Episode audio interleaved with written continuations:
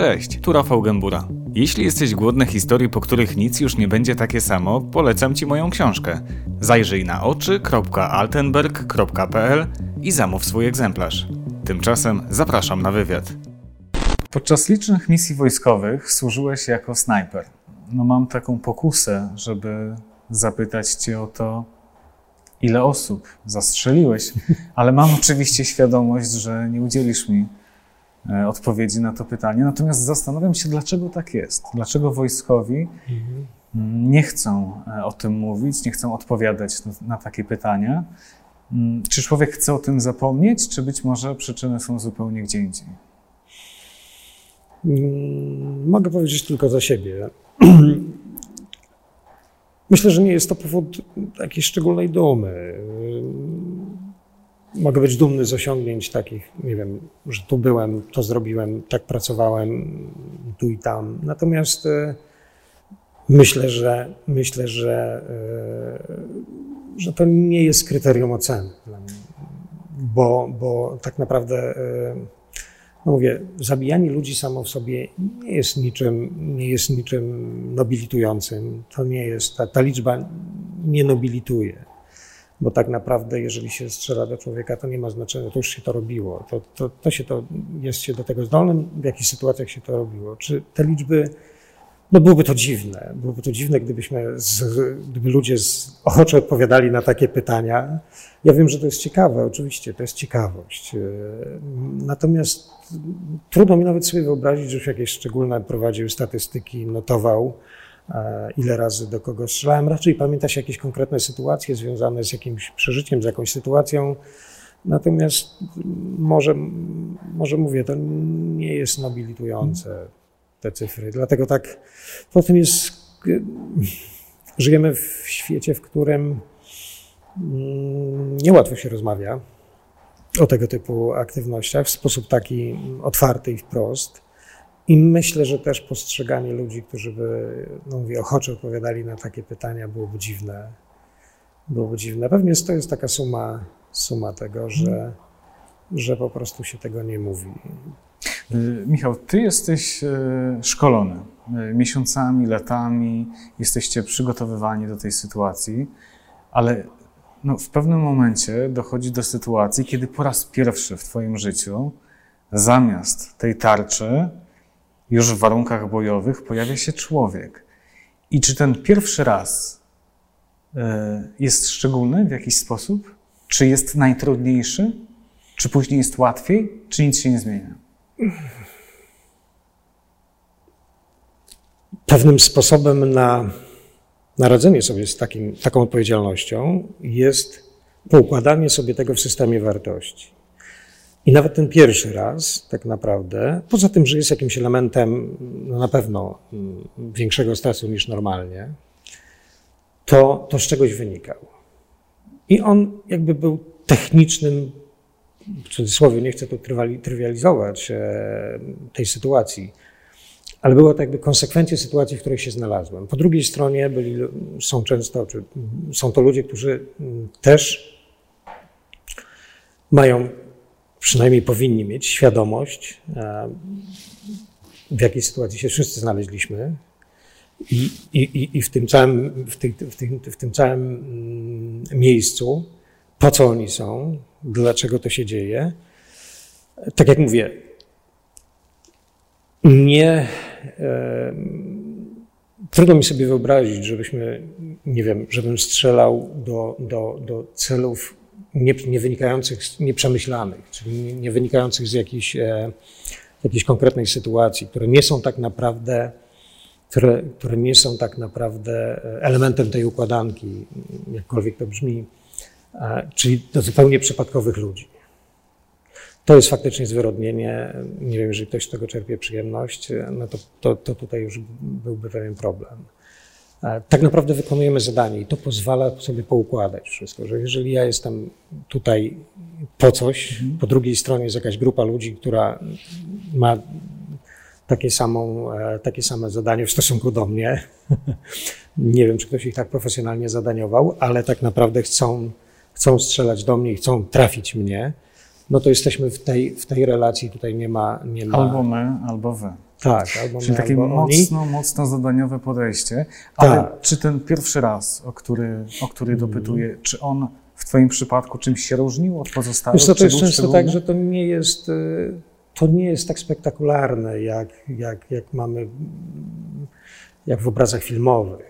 Ten pierwszy raz, ten pierwszy. Często padają strzały, my nie jesteśmy w stanie, strzelając, no, ja mówię w warunkach, e, w warunkach takich zewnętrznych, faktycznie jakiejś misji wojskowej, my nie jesteśmy w stanie w 100% potwierdzić trafienia, ponieważ to jest paręset metrów, to może być nawet granica kilometra bądź dalej.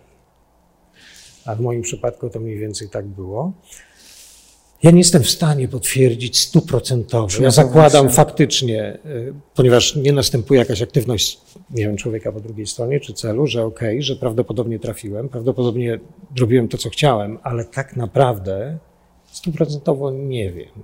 Tak często bywa, to jest, to, jest, to jest bardzo częste. Chyba, że jest walka na taką bardzo krótką odległość, no ale wtedy to nie jest snajperskie strzelanie, to jest po prostu strzelanie.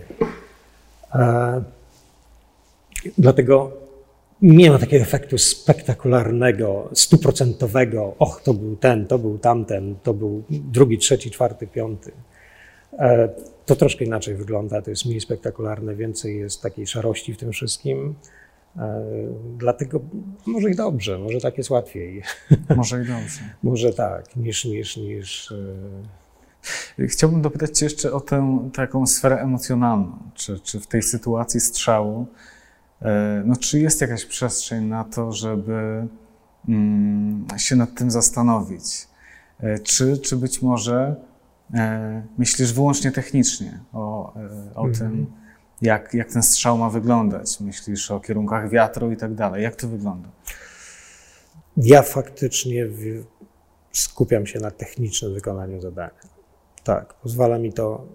I myślę, że większość kolegów również, e, dlatego że tam jest dużo rzeczy, które naprawdę trzeba, trzeba, e, trzeba wziąć pod uwagę. Druga rzecz jest taka, że takie podejście pozwala faktycznie to zadanie wykonać. To jest troszkę jak lekarz, no nie chcę tutaj aż może tak dokładnie porównywać, no niemniej jednak tak to wygląda, czy ratownik medyczny, który działa w trakcie, w trakcie swojego jakiejś, jakiejś konkretnej sytuacji, on też myślę głęboko nie analizuje, prawda? Sytuacji, nie wiem, mm, rodzinnej tego człowieka, którego co prawda on ratuje. Tu trochę, troszkę może inaczej. E, Niemniej jednak, niemniej jednak mm, to pozwala, to pozwala po prostu mm, odciąć się od tego, wykonać to zadanie, skoncentrować się na tych technicznych aspektach. Wszystko też zależy oczywiście od konkretów, dlatego że trudno generalizować. Każda jednak sytuacja ma swoje jakieś takie blaski i cienie. Dobrze jest być, dobrze jest świadomym wiedzieć naprawdę i mieć to przekonanie, że ta moja rola, tu gdzie jestem, nie wiem, jest ważna, jest potrzebna, ma sens. Z tym może być różnie, ale nie tam na miejscu. Nie już tam na miejscu, źle już tam W jestem. tym sensie, czy na ile ta misja jest uzasadniona? Tak, na przykład. Do tego można wracać pewnie, pewnie, pewnie niektórym zdarzałoby się wracać później. Później. Tam w tej konkretnej sytuacji, jeżeli to jest wszystko już zgodnie z procesem takim przygotowawczym, to po prostu się jest i wykonuje zadanie. Czy taka sytuacja, kiedy ty potencjalnie e, przymierzasz się do strzału i myślisz o, o żonie, o dzieciach tego człowieka, to oznacza twój definitywny koniec? Wiesz co, myślę, że by było to trudne faktycznie. Yy, Ale tak jak mówię, gdybym hipotetycznie uczestniczył w sytuacji wewnątrz kraju i była to przeciągająca się wielodniowa sytuacja, można by faktycznie, taka związana z jakąś, jakąś sytuacją zakładniczą, to pewnie takie myśli mogłyby przychodzić, mogłyby, mogłyby jakieś takie informacje spływać, człowiek by bardziej wchodził już w, w, taką, w taką rzeczywistość. Natomiast na misjach wojskowych, wojennych, gdzie te operacje są no, długotrwałe, jeżeli chodzi o pobyt, ale same konkretne akcje aż tak długotrwałe nie są, parodniowe mogą być. Mm, I te osoby są anonimowe, te osoby, może nie do końca anonimowe, ale są to obce nam osoby. Często też kulturowo obce, więc to czasem pomaga. To nie, to tutaj skupiamy się na technicznym wykonaniu zadania. Jakkolwiek to brzmi, to pomaga, tak. Wspomniałeś o tym, że mm, no, jest dużo tych aspektów technicznych, e, Mhm. o których e, musisz pamiętać, na których musisz się skupić. Jakie to są aspekty? O czym ty musisz myśleć? Jak zaczynaliśmy w jednostce, jak ja zaczynałem, bo też ja dołączyłem do jednostki w 1998 roku, więc e, no już parę lat temu, ale jednak nie na początku. Jednostka już istniała, byli już ludzie, którzy mogli mnie nauczyć. Oni troszkę pewnie inaczej zaczynali, to początki były trudniejsze, ale nawet jeszcze wtedy, ten przełom, no prawie 20 lat temu, ponad 20 lat temu, to strzelectwo wyborowe było jeszcze inaczej postrzegane. Chociażby z racji sprzętu, chociażby z racji komputeryzacji tej przestrzeni. Następował ogromny progres w wyniku działań w Afganistanie, w Iraku. Taka technika i matematyka, fizyka mocno, mocno weszła w, w strzelanie dalekodystansowe i okazało się, że nawet że jednak ten, ten snajper no nie może być tylko takim strzelcem, który coś tam sobie umie, coś nie umie, e, coś wie, czegoś nie wie. Właśnie no, z samego skomplikowania zjawiska strzału i zrozumienia tego, co się dzieje, dlaczego nie trafiam, wyszło, że należy bar dość dużo, dość dużo, dość dużo rzeczy sobie e, przyswoić. Mm, my wtedy zgłębialiśmy, zgłębialiśmy e, fizykę, matematyczne różne obliczenia. Pojawiły się komputery balistyczne, ale komputery balistyczne wymagały też e, wymagały zasilenia danymi i, i, i one wtedy dawały nam informacje obliczone na podstawie algorytmów.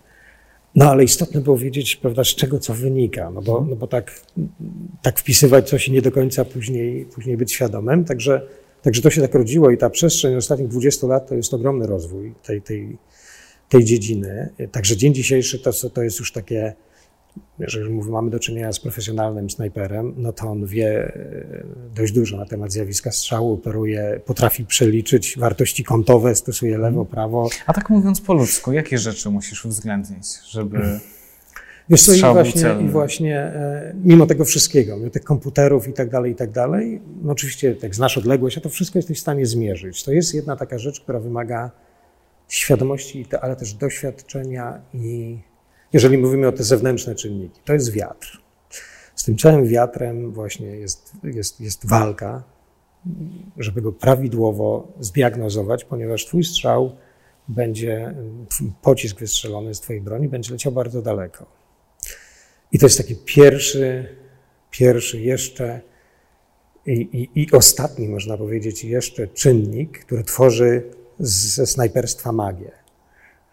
Czyli to, że ktoś potrafi faktycznie bardzo ładnie, daleko zrozumieć wiatr na tej odległości, go uwzględnić w swoich obliczeniach, w zasadzie w obliczeniach już często komputera balistycznego, to powoduje, że, że, że trafiasz. Czy to jest tych rzeczy takich, bo rzeczy jest dużo, bo rzeczy jest dużo faktycznie, to jest, to jest, to jest, to jest, to jest odległość do celu, to jest, nie wiem, rodzaj kaliber, rodzaj broni, wielkość, prawda, czy, czy wysokość montażu celownika i tak dalej, i tak dalej. Dość sporo rzeczy, ale wszystkie łatwo mierzalne. Natomiast wiatr jest faktycznie taką, takim czynnikiem, który, o którym warto powiedzieć. No i na końcu tego wszystkiego jest jeszcze człowiek. Czyli ta osoba, która musi swoje wyleżeć, swoje. E, no bo to, to człowiek naciska język spustowy. Bardzo ważny czynnik, bardzo ważny element, element, który musi być wytrenowany, on musi to rozumieć, on musi, musi wiesz. Na ile jest to ważne? Na tyle, że często, często jest dużo zawodów takich dalekodystansowych w strzelaniu, prawda? I ci strzelcy sportowi są bardzo dobrzy. Bardzo dobrzy, bardzo dobrze trafiają, daleko strzelają, mają już takie nowoczesne karabiny, często Ale? lepsze niż, no właśnie i, i wielu tych ludzi lubi się porównywać do, do, do snajperów. No ale jest ogromna różnica, bo to są bardzo dobrzy, świetni strzelcy dalekodystansowi, ale nie są żołnierzami i nie są snajperami. I tego wszystkiego, co wymaga się od człowieka jako snajpera, ci ludzie e, ze sobą nie mają. Także to jest, ten, ten człowiek jest ważny. A jak wyszkolić żołnierza w taki sposób, żeby w tej chwili próby pociągnął jednak za spust? Żeby się nie zawahał. To jest właśnie cały proces. Cały proces. Czyli od początku do jednostki, do tego typu, do tego typu e, aktywności zawodowej muszą trafić ludzie, którzy mają, mają zdolność i koncentracji, i oceny, i wykonania tego typu zadań. Dlatego tak ważna rola jest psychologów w tym procesie selekcji. To jest bardzo ważne. Tutaj e, to powoduje, że nie w 100%, bo to zawsze jest jakiś margines błędu, ale, ale udaje się wybrać ludzi, którzy faktycznie profilem psychologicznym pasują do tego, że będą w stanie z jednej strony trzeźwo ocenić, bo nie chodzi tutaj, żeby bezmyślnie naciskać i strzelać do ludzi, natomiast będą zdeterminowani, żeby wykonać jakieś, jakieś postawione zadanie. Także to jest ta pierwsza rzecz. Później jest szkolenie i nabieranie umiejętności. Natomiast zanim dojdziemy już na końcu do tego strzelania, to jest cały ciąg wydarzeń musi nastąpić. Musi być, musi być tak, to konkretne miejsce, to konkretne tło, to konkretne zadanie. Czyli mamy przygotowanie, mamy pewność siebie, jesteśmy, jesteśmy gotowi, robiliśmy to na treningach, nawet jeżeli oczywiście nie strzelamy do celów e, prawdziwych, tylko do tarcz. Czyli mam ten bagaż doświadczeń, mam pewność, że ja tą robotę zrobię, no i pojawiam się w tym miejscu, gdzie faktycznie będę to robił, ale ja wiem, co tam robię. Wiem, do kogo będę strzelał, wiem, dlaczego będę strzelał, wiem, z czego to wynika, jakie będą tego konsekwencje. Cały proces jest troszkę bardziej złożony. To nie jest tak, że to się, to się, to się mhm. może dziać szybko, to się dzieje dynamicznie, ale wynika z jakiegoś procesu, jakiegoś ciągu zdarzeń. Mhm. Także ten człowiek na końcu, który strzela, on wie, co robi. On mhm. musi wiedzieć. Jeżeli nie wie, to znaczy, że jesteśmy w dziwnym, dziwnym środowisku. Jasne. To nie jest normalna sytuacja. Możemy powiedzieć, że, że ten strzał przez tego snajpera, on już w pewnym sensie jest do niego wcześniej przygotowany. E, to jest tak od strony technicznej, od strony formalnej, ale to daje pewien komfort.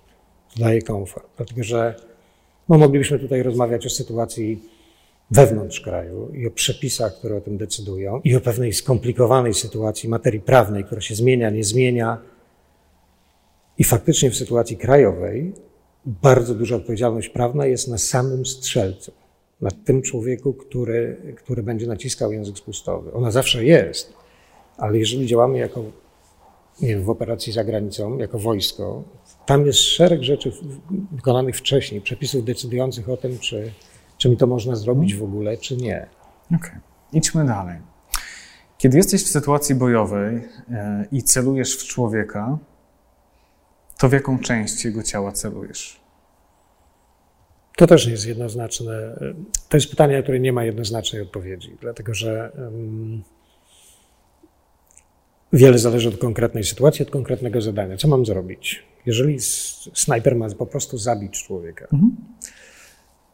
z jakiegoś powodu ma to wykonać, takie jest zadanie i już, już nie oceniając, czy słusznie, czy nie, no to pewnie będzie, będzie celował w, w głowę bądź w tak zwaną strefę śmierci, która przebiega gdzieś w okolicy rdzenia kręgowego.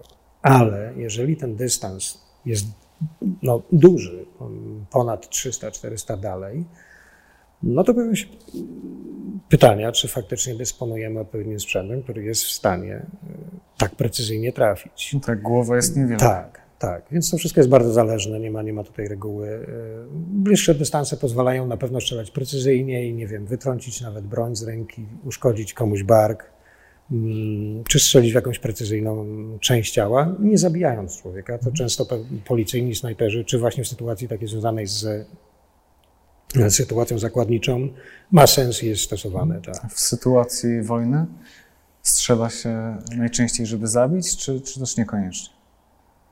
Niekoniecznie, ale najczęściej tak. W sytuacji wojny faktycznie e, walki takiej wojennej, tak.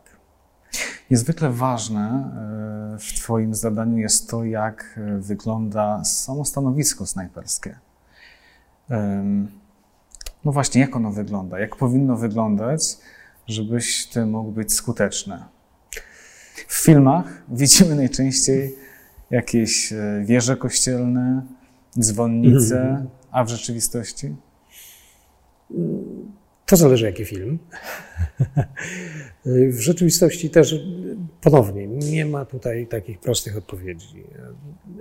Na pewno każdemu snajperowi zależy, żeby nie było go widać, żeby był dobrze schowany, żeby mógł ewentualnie, nie wiem, opuścić głowę i podnieść, nie zostać zauważonym. E, czyli to maskowanie, a z tego wynika, e, no ale również trzeba, trzeba widzieć to, to miejsce, w którym będzie się pracować, więc, e, więc to nie jest tak, że da się to często z ziemi zrobić, trzeba zająć jakieś stanowisko wyżej. Więc tu nie ma takich, nie ma takich też prostych odpowiedzi. Mm, no ale, ale takie stanowisko musi pozwalać pracować. Musi pozwalać pracować. To też nie jest łatwe, no bo to jest wielogodzinne, wielodniowe czasem, po prostu siedzenie w jednym miejscu. Wielodniowe nawet. Wielodniowe też, tak, jeżeli jest taka, taka potrzeba. Oczywiście są granice, no są granice zwyczajne ludzkiego takiej wytrzymałości. Wszystko zależy od warunków. Jeżeli jest bardzo zimno, no to trzeba sobie to tam przygotować odpowiednio i całą tą pracę zorganizować. No ale właśnie ten kurs, o którym mówiłem, e, snajperski, no pozwala przećwiczyć te elementy, nauczyć się tego i zacząć, i później ten zbudować sobie warsztat, takie klocki, z których później sobie można e, w konkretnej sytuacji jakoś radzić mieć to przećwiczone, mieć tą taktykę wypracowaną, bo to są takie zagadnienia taktyczne z tego poziomu i, i, i sobie radzić. Mm, no ale nie jest to łatwe, bo, bo, no bo tutaj tak, to się tak wydaje, to filmowo faktycznie mm, fajnie wygląda. Wydaje się proste leżenie, natomiast, natomiast jeżeli to leżenie ma trwać parę godzin, a, a i na przykład dwie doby, no to już łatwo nie jest. Zdarzyło Ci się znaleźć y, w takim poważnym niebezpieczeństwie podczas jakiejś misji? Zdarzyło mi się. E, Jaka to była sytuacja? Była to sytuacja. Hmm, parę było takich sytuacji. To jest nieodzowne zresztą dla, dla, dla prawie każdego, kto wiele razy był w na jakiejś misji, to, to pewnie, pewnie każdy coś takiego przeżył. E, przechodzę, poruszam się w jakimś mieście, zmieniam stanowisko, idę w jakiejś grupie ludzi, zabezpieczamy się, są, jest, jest, idziemy wzdłuż w środku budynku, ale budynek nie ma okien, tylko tak naprawdę to jest taki, taka zburzona, taka ruina.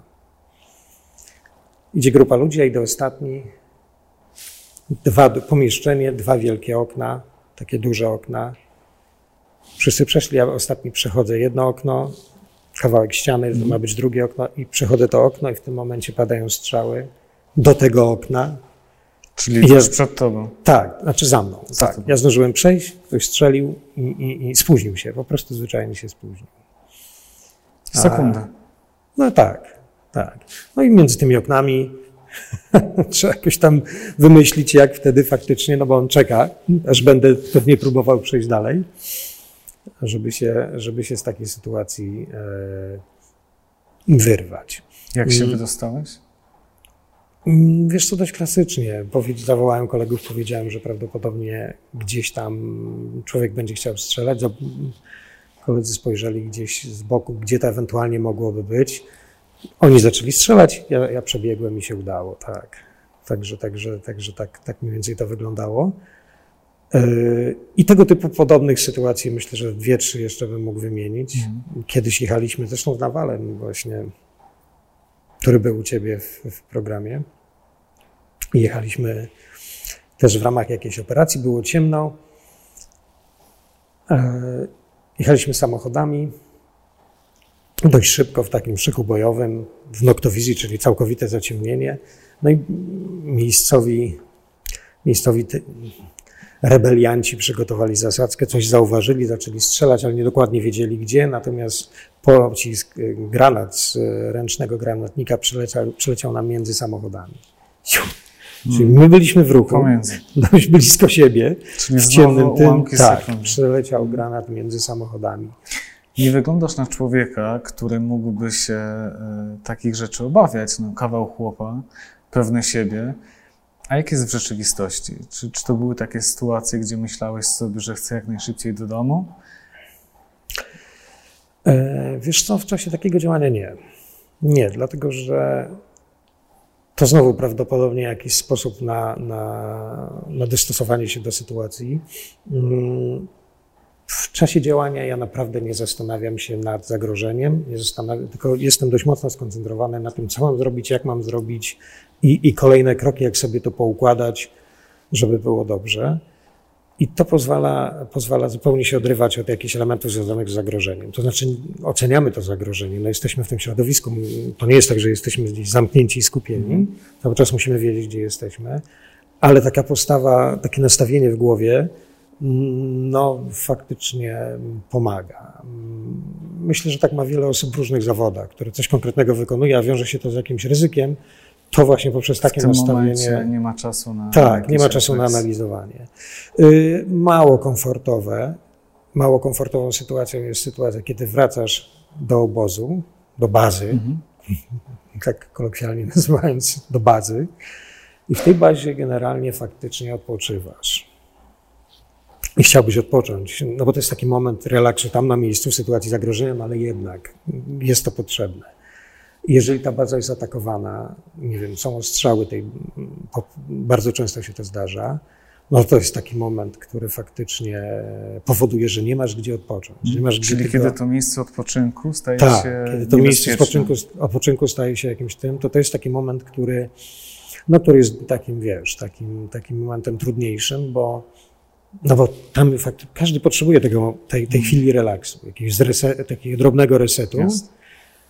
No i jeżeli on jest zaburzony, to jest troszeczkę trudniej. No ale, ale no, no trzeba sobie z tym radzić, no bo tak, tak, tak to po prostu działa. Mhm. Trzeba sobie to wewnętrznie powiedzieć faktycznie, że, że okej, okay, tak wybrałem. Pomaga presja kolegów, myślę też, czyli generalnie widzisz, że inni też sobie z tym radzą, mm. świetnie, tak, tak wzajemnie wzajemne takie wsparcie, nawet niewerbalne, to jest jakiś taki chyba, chyba taki, taki, taki mm, poza, pozawerbalny e, kontakt. No, pozwala się wziąć do kupy i, sobie poradzić. E, natomiast po powrocie faktycznie do, do domu, już do kraju, do, do, do, sytuacji normalnej, mogą być elementy związane. Mnie to nie dotknęło jakiś szczególnie, choć Choć jest teoria, która mówi, że każdy w zasadzie w jakiś sposób jest dotknięty. Może jeszcze przed tobą. Tak, oby nie. Oby, oby nie. Oby nie. E, tym stresem pourazowym, czy, czy, czy, czy syndromem stresu pourazowego, natomiast y, no pewnie, pewnie niektórych więcej, niektórych mniej. To już mhm. zależy indywidualnie. A czy po czasie, czy, czy zdarzać się być może myśleć o tych ludziach, do których celowałeś? Czy to jakoś nie wraca? Czy oni ci się nie śnią ja nie wracam. Wiesz, ja nie wracam. E, ja mogę mówić tylko o sobie. Nie wracam nie dlatego, że, mm, e, że nie jestem zdolny do, do logicznego myślenia, czy, czy zadania sobie pytań. Natomiast, e, natomiast nie wracam, bo a być może dlatego, że tak naprawdę większość tych sytuacji była związana z bardzo konkretnymi jakimiś e, działaniami przeciwko konkretnym ludziom, przeciwko ludziom, którzy tak naprawdę no, w naszej ocenie postępowali nie tak jak, jak, jak normalni ludzie powinni. Często byli to przestępcy, często bandyci, często, często zabijali niewinne osoby, po prostu zwyczajnie. Także to można by oceniać różnie, osiągając różne cele polityczne. To na pewno pomagało. Tak, to pomaga. A czy kiedy, a czy kiedy mierzysz, celujesz do takiego człowieka, y, czy czujesz y, jakiegoś rodzaju złość, nienawiść do przeciwnika? Nie, nie, myślę, że nie. Nie, nie, nie w takich sytuacjach nie. To okay. jednak. Znaczy, nie czuję się sympatii, żeby się też, jest oczywiste.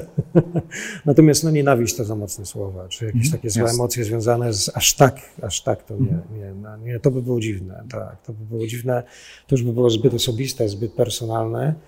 E, mnie to nie, na szczęście nie dotknęło. Nie. To pozwala też ocenić trzeźwo tak naprawdę, czy możemy do kogoś strzelać, czy nie. E, I tu trzeba pamiętać, że mm, no, w tych współczesnych konfliktach nie ma swobody działania takiej, jakby, jakby się wydawało. Czy nawet w sytuacji wojennej, nawet w najgorszej zawieru, w czasie najgorszej zawieruchy, ten kurz później opada mhm. i pojawiają się e, prawnicy jednej, drugiej strony, trzeciej strony oceny sytuacji. Jasne. I wtedy na chłodno, analizuje się każdą taką Tak, sytuację. tak. Można się zastanawiać, czy udział, często są takie dyskusje, prawda? Czy udział żołnierzy gdzieś tam był potrzebny, niepotrzebny, Czy co to dało, jechać? co nie dało, aspekty takie, Mhm. ale to już są zupełnie inne rozmowy. Mm, Natomiast ja osobiście staram się tak to sobie poukładać, żeby nie, nie, nie, nie mieć wątpliwości, czy to miało sens, czy nie. Michał, wielkie dzięki za spotkanie. Dziękuję za rozmowę. Dzięki bardzo.